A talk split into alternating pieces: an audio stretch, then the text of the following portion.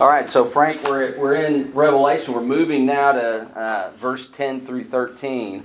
We're going to of chapter 8. So we're going to finish up chapter 8. It's going to take us a little bit uh, to get through that. It's all right. God bless you. Even though we know you're not expelling demons and all that when you sneeze, we've, we've progressed a long way since those days. all right, so go ahead, Frank. Reading from the NIV version. Mm. The third angel sounded his trumpet, and a great star, blazing like a torch, fell from the sky on a third of the rivers and on the springs of water. The name of the star is Wormwood. A third of the waters turned bitter, and many people died from the waters that had become bitter. The fourth angel sounded his trumpet, and a third of the moon was struck a, a third of the sun was struck, a third of the moon, and a third of the stars, so that a third of them turned dark. A third of the day was without light, and also a third of the night. As I watched, I heard an eagle that was flying in midair call out in a loud voice Woe, woe, woe to the inhabitants of the earth, because of the trumpet blast about to be sounded by the other three angels. Man. So today we're, we're just going to dig into the futurist uh, position. And partly because, kind of at this point, I mean, do you guys feel like up, do you think that the futurist position has offered a whole lot up to this point? As we as we've read Revelation, do you? I think so. Yeah. Anybody else? No. You're the only one, Frank. No, I'm just kidding.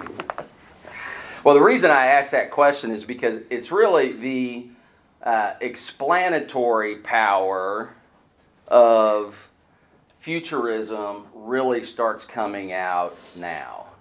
More than, not that it hasn't, you know, offered up explanations and what have you up to this point, but really you know, you began to taste some of it when you got to the four horsemen.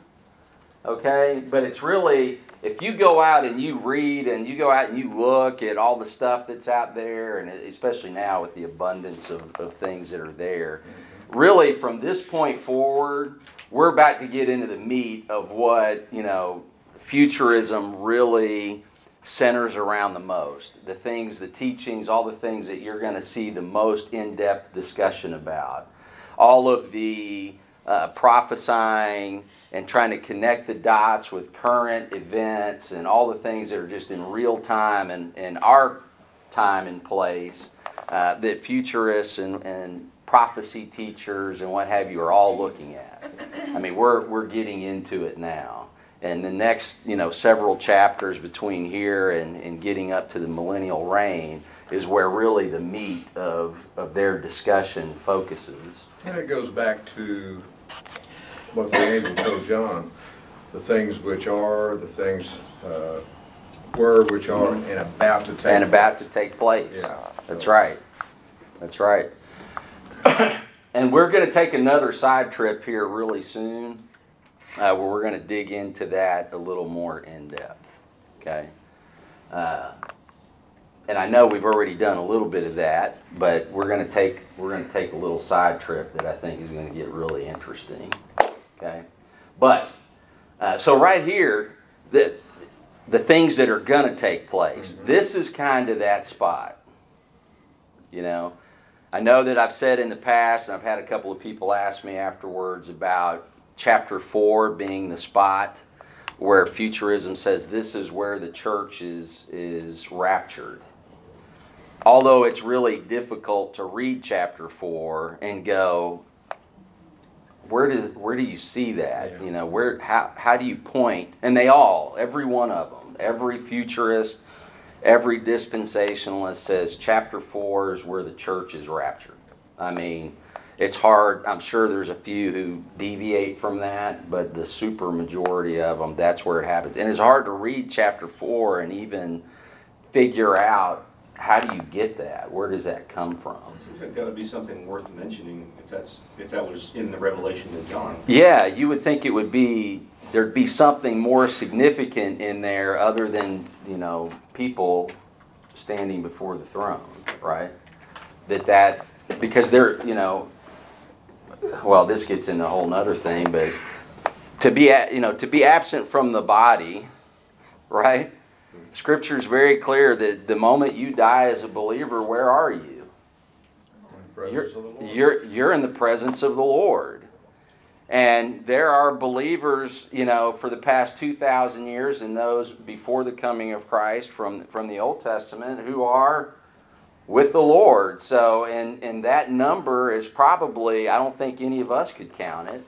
So, for there to be, and then you add in the angels, right? The heavenly beings. You add, you add them to that whole count. I would think right now there's a mass of, you know, a, an innumerable number that are right there right now. So it's hard to look at for and, and figure out where's that coming from. How do you how do you say that with such you know confidence? Uh, and so right there is kind of that first place where you begin to taste some of what futurism is saying, and then the the second is really you know when you start getting to the four horsemen and all of that good thing. But I you know again that was very generic the language and what have you and i think that's hard to get around the language of the four horsemen was very very generic in, in nature. I mean you can see how that applies to all kinds of things throughout history you know? So i, I have trouble there a little bit but right here now we're, we're getting into some really specific things that this this is really where futurism kind of begins to shine. If you want to if you want to look at you know just look at futurism uh, so here we have this great star falling from heaven. It's on fire you know it impacts all the fresh water.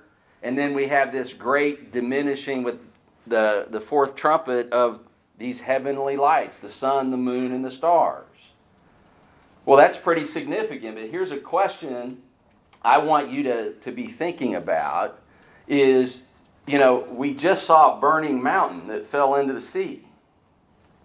Now we see a burning star that's falling on the fresh water. Is it significant? Is that contrast or that comparison between those two things? Does that have significance in its meaning? I mean, what was what do we know in apocalyptic literature and elsewhere already in the Old Testament that a, that a mountain stands for? Stands for Kingdoms. kingdoms, a, a nation state or a kingdom. Well, what would be a nation state to us today, right? Or a kingdom in a specific area. And we know from Old Testament and elsewhere that this language, that mountain being on fire, tells you judgment has come against that kingdom and it's falling. We know this is true. We know that we need to interpret Scripture from Scripture, right? So once we know those things and we go read them elsewhere, it begins to kind of change. It's harder for me. Not that it couldn't happen, right? I mean, obviously there are massive meteors. There's even one called Wormwood, right? There's one that they've they've named it. Mm-hmm. That one's Wormwood. Okay. But one can absolutely hit the planet. We know that's happened before, right? And it's happened, I mean, that, that's very feasible. It's probably still happening. Yeah, it's probably still happening. It is, just, you know, but this massive mountain that everybody sees, that scientists tell us what? If something like that hits the planet, that's an extinction level event, right? According to them. So we already know, if you go down this road, right, we already know they're wrong. Because the Bible says they're wrong, right? There's going to be lots of people, only a third of the people are going to get, or, you know, wiped out from that event. So it's not an extinction level event in that sense. But anyway, so be thinking about that. So, what does a star mean? What what do what is the sun and the moon? And we've already seen, right? This cosmic language is used symbolically throughout the Old Testament. The same language we're seeing here. Why would we interpret it any differently? Is there a parallelism when you talk about a great star falling and diminishing the lights of heavens by a third? Does that not call back to the falling of A a third of the angels going with Satan. when they- Man, hold on to that thought. no, that's exact, and yes. And and just to go down that road a little bit, when did that happen? Before the creation of man. Did it? Well, it's hard to say. Yeah, it, it really is, and and I want to say it like that because that's that's a normal viewpoint of uh, most most folks. If you you'd have to go back to that supernatural class we did for a year, and we read what did Jesus say? About the fall? Mm-hmm. Well, he said that all the angels rejoiced when, when earth was created, Yeah, and then, and he did. I'm making y'all think a little bit Yeah. because you got to make these. You got to you got to pull this info up. You got to think about it. When Jesus was here, he said he saw Satan fall. Mm-hmm. Right? So we know that this isn't a future event. Satan doesn't fall in the future because Jesus said in the past tense that he saw Satan mm-hmm. fall. Right? So if we know that's true, that's just one aspect of what he said. The second aspect, and we'll get into it when we get a little few more chapters up, okay? But a second aspect is when did Jesus say that he saw that happen? Okay? So just log that in your brain. Okay? So it was past tense. He saw when it happened, and he said he was here. He, Jesus himself said he was here to do something, and that he did it when he was here. Okay? So uh, these are little, make these little notes in your mind around that topic because we're going to get there. So if we get to that point, you're going to quickly come to this place where, wait a minute, futurism is saying this is a future event. It's future to us, it's in the last days. Except there's an immediate problem with that position. Okay? And then we have the third, so a third of the stars. We know we're going to see the dragon that's going to do what with his tail? Takes a third of the stars. He's going to take a third of the stars out with him. Right?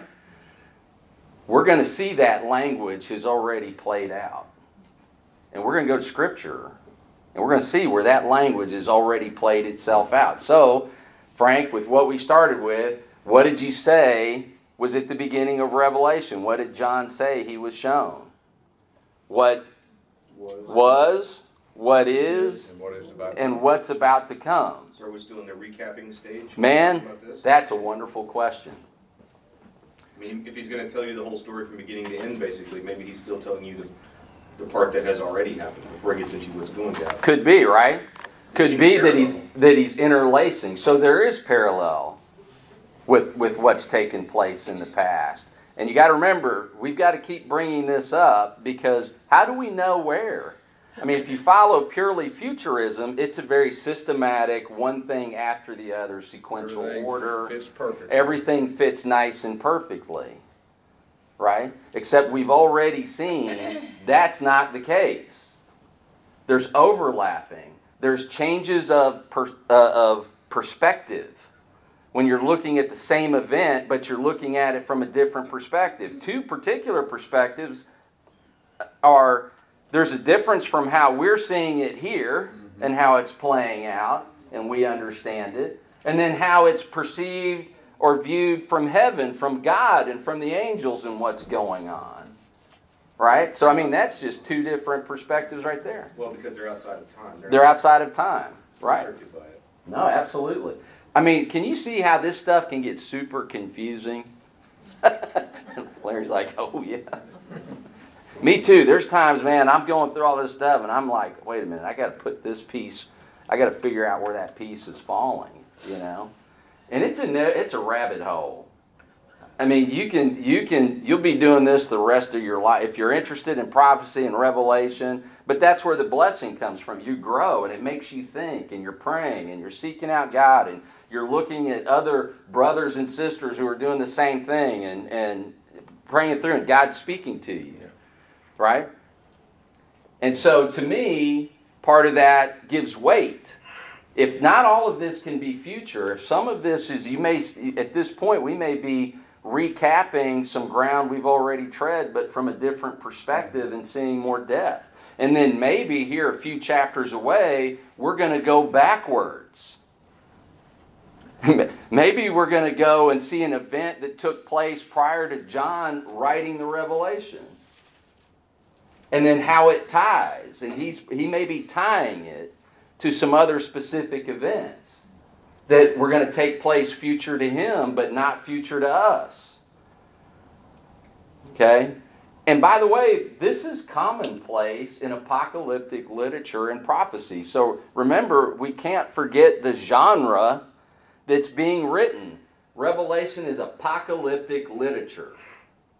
It has all the hallmarks of other apocalyptic literature at the time that it was written. It's a specific genre. Well, then you've got to understand how that genre gets put together to understand what was being said and done. Was then it begs the question in my mind: Was the book of Revelation that John wrote the first apocalyptic style of literature, or did it exist? No, before? no. There was apocalyptic literature from the Old Testament. Okay. Yeah, that goes back into the third and fourth century BC. Yeah. So it's an established genre or style of writing that was understood.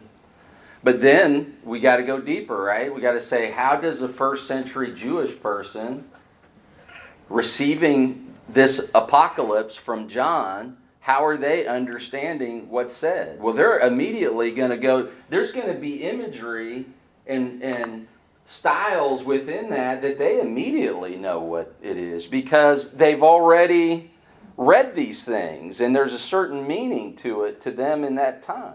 And let's not forget, there were seven churches that this letter went to. That's right. And each church may see it in a different light, Yeah. a different perspective. Well, it's Maybe also one of the possible that that was a Yes. paradigm for them. They, their Mm. framework was possibly mistaken based on what they assumed to be the Or, case. or what if their framework, what if their paradigm is now shifting? What if it's, what if a massive change is about to take place in their time? We don't think about that. I think interpretation too, timing wise, if you're thinking about it as, as being that person who's uh, a first century Jew, and you have this, this information that is coming from a place beyond your understanding, and you're, you're being told what to write, but it's not necessarily all making sense in, in our linear fashion. So if you think about like Chuck Missler talks about 10 and 12 dimensions and how we can't possibly understand those, Mhm. and you, it's think about trying to trying to view a three-dimensional object and, and take it and write it down in two dimensions. That's almost kind of like what he would have to do here. Yeah, how do you do that? You, you can't. I mean, he's doing the best he can, and, and trying to you're, you're funneling it down from a much more complex reality into this. And so sometimes I think that's where it kind of doesn't look linear because it isn't linear in the in the original form that it came in. That Mhm. information. Mhm. Does that make sense? Yeah. Okay. But we've got to kind of temper that thought. I think it's easy for us to go to, you know, we can't, and I think of Hal Lindsey, okay, that, hey, how do you explain uh, these locusts with, you know, scorpion tails or what have you, and men's faces and stinging, and how do you explain that? Well, huh? Helicopters. Helicopters. I've sat in those, you know, in the Apaches and all that kind of good thing. And, and so you can look at one of these, and if you sit in the cockpit of one of them, I mean, you can almost go, wow, yeah, I could see that. You know, that I could see how you're they're seeing something they've never seen before, and they're trying to explain what what that is. And yeah, you know, you got these missiles shooting out of what they think is a tail, you know, and you've got these uh, 50 cal rounds that can go, you know, just those those guns will put around every square inch the full width and length of a football field like that. I mean, just you know, how do you explain that kind of stuff, right?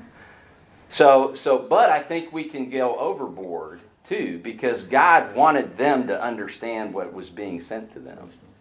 So now you got to take that into account. But you are limited by, by the verbiage that he had. So it's, it's like if somebody, if God showed you a color that you'd never seen, how do you describe that color? hmm I mean, you don't have, you don't have the words to describe something you've Yeah. never seen. But why would God care? And these are questions we got to ask ourselves. And we can't, you know, we can always appeal to the mystery of God and how can we know His ways are above ours. We all, we all accept that. So let's put that over here. We accept that. But if God is speaking to the people of that time for them to understand and He's warning them, then He's speaking in their, you know, why did He use their, why did He choose that point in time to use their language and their culture and their understanding that we're 2,000 years removed from? To tell us and warn us of something in our time or future to us doesn't make sense. He was speaking to them in their language, in their cultural context that they can understand. He wasn't speaking of some future scientific thing that, you know, they would have no context for, they would have no understanding of. We can't forget that, and we do. You know, we do a lot. And so then that, that, that causes us to force in, you know, to the text what we think the interpret, what we think God must have meant that they couldn't understand because they couldn't know what we know today. That's backwards in a lot of ways. So, you know, once we can say, okay, God wants us to know, He wants us to wrestle with this. But it's clear we can't do that unless we go backwards. We have to go backwards. We have to understand. It's really interesting that in our time, our ability to do that is significant and becoming even more significant as each day passes. You know, it's not a coincidence that now, in the last 10 years of the church, the whole supernatural has come back into play. That, you know, trying to get us back to something we lost, that we veered away from as the church, that is a core component of Scripture and understanding the Bible. I mean, angels are real. Demons are weird, or, they're weird, but they're they're real, and they're at play. And we've been told the whole time: you wrestle not against flesh and blood, but against powers and principalities. You know, and because we lost that, we teach that you know Greek mythology is mythology. Well, is Greek mythology mythology? Let's tell your own story. It, where did they get it from? You know, there was an entire world that existed before the flood that God at that time said, you know, this has gotten out of hand. Of course, it, it was much more severe than that?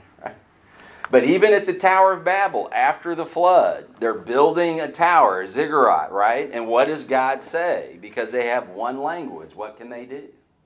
They can do anything. They can do anything they set their minds to. This is God who said that about humans. Mm-hmm. Anything that they can dream up, that they set their minds to, they can do it. Think about that. We just about have now. We're not even close, but where are we, right, compared to them? And look how long it's taken us to get to where we can effectively, efficiently communicate, no matter what the language is, worldwide.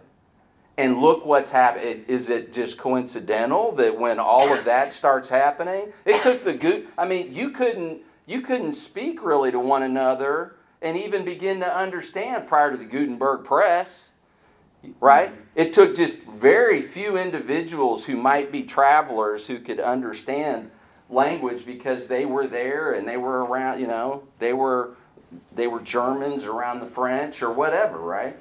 And then even they had no clue that there's entire civilizations and cultures on the other side of the planet. Had no idea. So, I mean, just think about that progression. And, and now, today, we're getting so close to just automatic interpretation, everybody speaking the same language, and what's happening to technology? What's happening to the dreams and the visions that men have in their heads? It happened very quickly. Happens very quickly.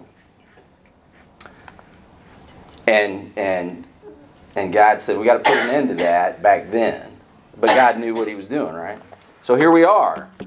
Well, you know, the futurists, so this, this significance, we've got to be thinking about this. So we've got to turn this stuff over in our heads, and we've got to be praying about it. So the futurists, uh, what they say is, look, this fire, because we have a fiery mountain, we have a fiery star, we have, you know, just the world set on fire, and we've seen that this all goes back to what we saw earlier, where, where what's the priestly angel do when he goes and he fills the censer with the coals of fire from the altar and casts them upon the earth. So, is that parallel? Is this the same event that started at that point? I mean, he cast the whole censer on the earth, didn't he? He didn't go, oop, let's wait till that, you know, coal does its thing. Now we'll grab another one. We'll wait till that coal does its thing. He emptied the bowl. He emptied the whole thing. He cast the entire censer on the earth. So you could almost say, okay, futurist, you agree with this, but then why is it all, if you cast the whole thing at one time, why are you systematically one event after the other? So there's a logic thing going on when you kind of think about that, right? Seem like, man, these things are happening all at once. So, but most see these as literal cosmic events. So, how do they look at the stars, for example? Well, I put a few quotes from them. There's heavenly body or mass from outer space. I mean, this is literal, right? So, there's this mass from outer space. It's burning as it enters the Earth's atmosphere. And as it hits, it contaminates the waters.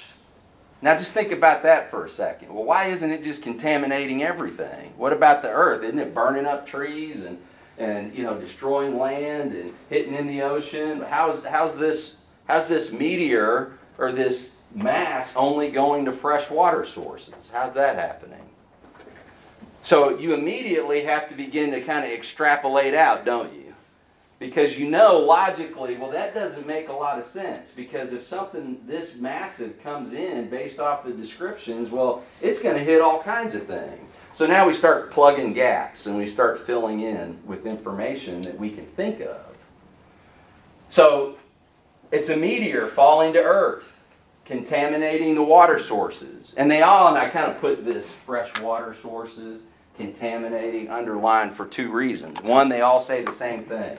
They're focused because the Scripture says. Mm-hmm. What's the Scripture say? What's it, you know, what's it making bitter? Rivers and Fresh springs of water. water. Rivers and springs of water. Nothing else, just rivers and springs of water. And the springs of water come from an underground source. Yeah, so how'd that happen, right? Just happened to hit all the springs throughout the planet in the right spot so that when the water comes out, what's it do? It, it goes through whatever it is that came out of outer space. And I mean, do you see kind of a logical problem that starts to emerge? And so we have to start filling in the gaps. A comet. So now we're bigger than a meteor. We're now we're now in a comet. A comet-like object breaks apart, falls upon the Earth's fresh water sources.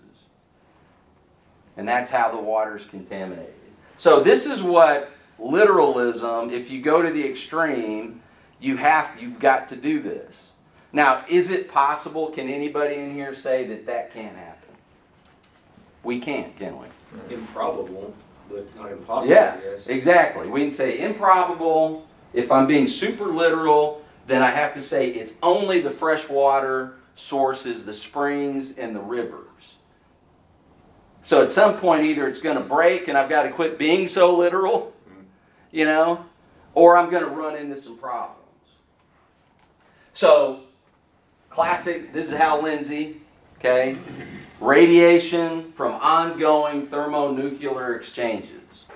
That the radiate, but what is radiation going to do? It doesn't, it wouldn't penetrate the ground, and why would it not affect the ocean? Right, and it affects everything, doesn't it? I mean, radiation affects everything.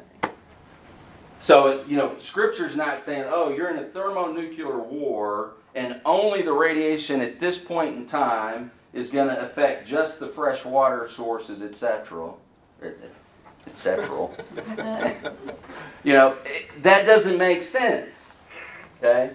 And I'm only doing this because we have to think about what people are telling us.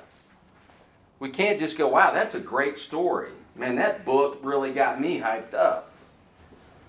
You know, and I'll watch some of these, and right smack in the middle, it's and for thirty-five, you know, ninety-nine, you get these three books valued at the amazing hundred and fifty dollars. And that's not all. And that's not all. Wait, there's more. Wait, there's more. And I love Tom Horn, man. I, I really do. He does a great job in some things, but but that's what they do. Right smack in the middle. Wait, and there's more. And they all do that. They've got some package they're going to sell you. What should that tell us? I mean, on the one hand, we need to get information out, don't we? I mean, we do need to do that, and that stuff costs money, so, you know, I don't have a problem with that. But this stuff sells. This sells a bu- I mean, this stuff sells. And, and we can't ignore that. We got to think about that. You know, some some scholar's book that thick that's going through his. Who wants to buy that? Right, Charles. I do. Okay. I want that. yeah. Ginger does. She wants it, right? But the, the majority of people, they don't want that. I mean, what's exciting about that, right? But you know what? There's something else that we need to think about. And we'll talk about it when we take this side trip a little bit more. If this is the case, what that's really caused a lot of people in the church to say, man, the world's going to hell in a handbasket anyway. There's nothing that we can do to change it. And they become pessimists, mm-hmm. always looking. And I've fallen in that, you know, when I was into futurism and all that, I fell into that trap. Man, this is when, and it almost seems like you start rooting for, come on, God, bring it. Just get it over with. Get it. I can't wait for this world to get judged. Bring the wrath of God, you sinner, and I'm going to watch it happen. And don't do it to me. Yeah. What does that sound like what Scripture says we're supposed to be doing as believers? You don't find those same people not eating and, you know, doing all the things that make you live longer. I mean, they, they, Yeah. might, they might say that in a worldly view, but they're not living that in their own life. If you're in such a hurry to move on, Yeah, why don't you? that just- happen. Yeah, you you can do that. You know, whenever that's bad. We should- but yeah, but yeah, but there is kind of this overwhelming sense of man, this is exciting. I want to see this happen. God, come, Lord Jesus. You know, we're supposed to be looking forward to the coming of the King, not for the purpose of His wrath and judgment. You know, kicking the world's butt, and we get to watch it. That's not why. Right. Yeah, I think with the exception of Jonah, maybe most godly men would pray, you know, Lord, uh, you know, delay this, uh, you know. Exactly. What if we can, you know, What did Abraham yeah, do? he said, what if there are, you know, 40 righteous people? Exactly. Exactly. Interceding for them, trying to, no, God, please, not yet. But that's not what happens with this stuff. This is like this adrenaline junkie. This is exciting. I'm looking for the next sign that it's about to take place. You know, uh, and I'm going to throw up a, a website to help Christians prep. And I've got everything you need, so I'll sell it to you. Right? I mean, that's the kind of stuff that we do. And and I'm not against prepping. it's okay. You can do a little bit of that. Just be balanced about it. if any of you come and say, "Hey, man, I'm building this bunker and all that," I might say, "Look, let's you know slow your roll there a little." Can I have a key? Yeah. Can you tell me where the. All right, but some futurists, now because of these things, some futurists, they break ranks. They say, hold on a second, there's some issues here. This is clearly symbolic. And, and not just any futurists or dispensation, some very serious ones. Gaebelein, Ironside, you know. They break ranks and they say, no, that's not what's happening here. Okay?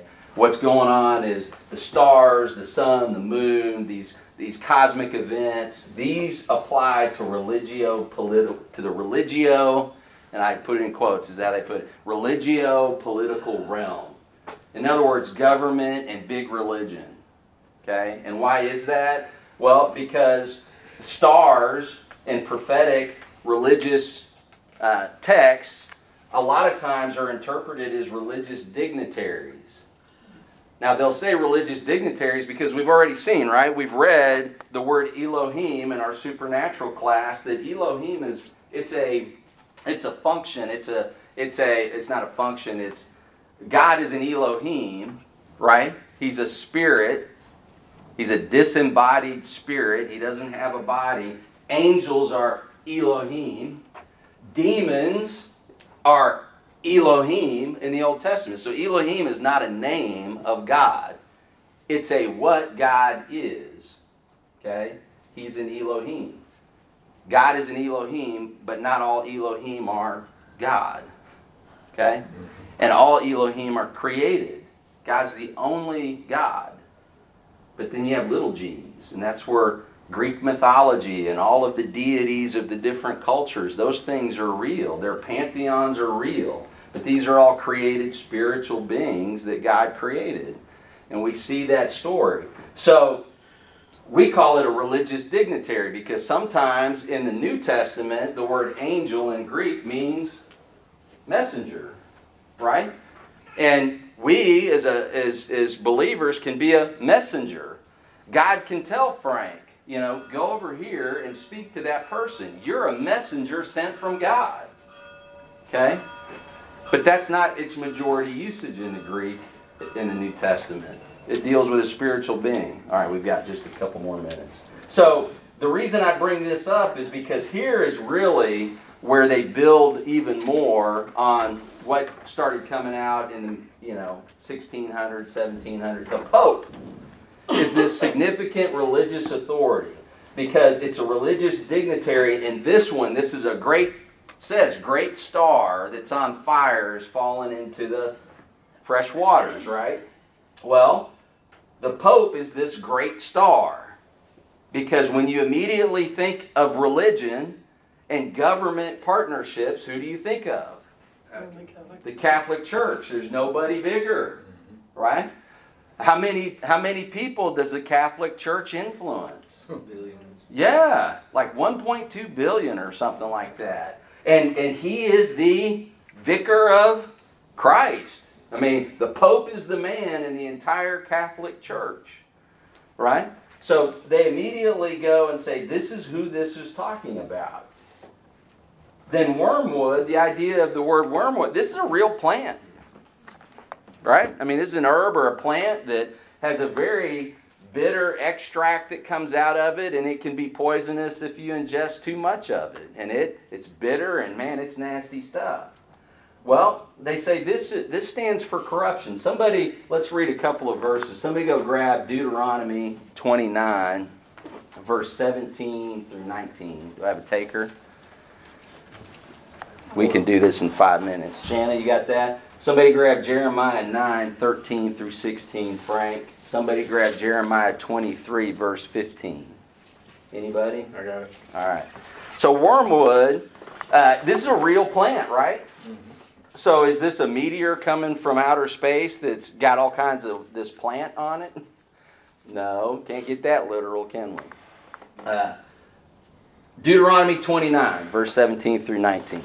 Moreover, you have seen their abomination, abominations, and their idols of wood, stone, silver, and gold, which they had with them, so that there will not be among you a man or woman, or family or tribe, whose heart turns away today from the Lord our God, to go and serve the gods of those nations, that there will not be among you a root bearing poisonous fruit and wormwood.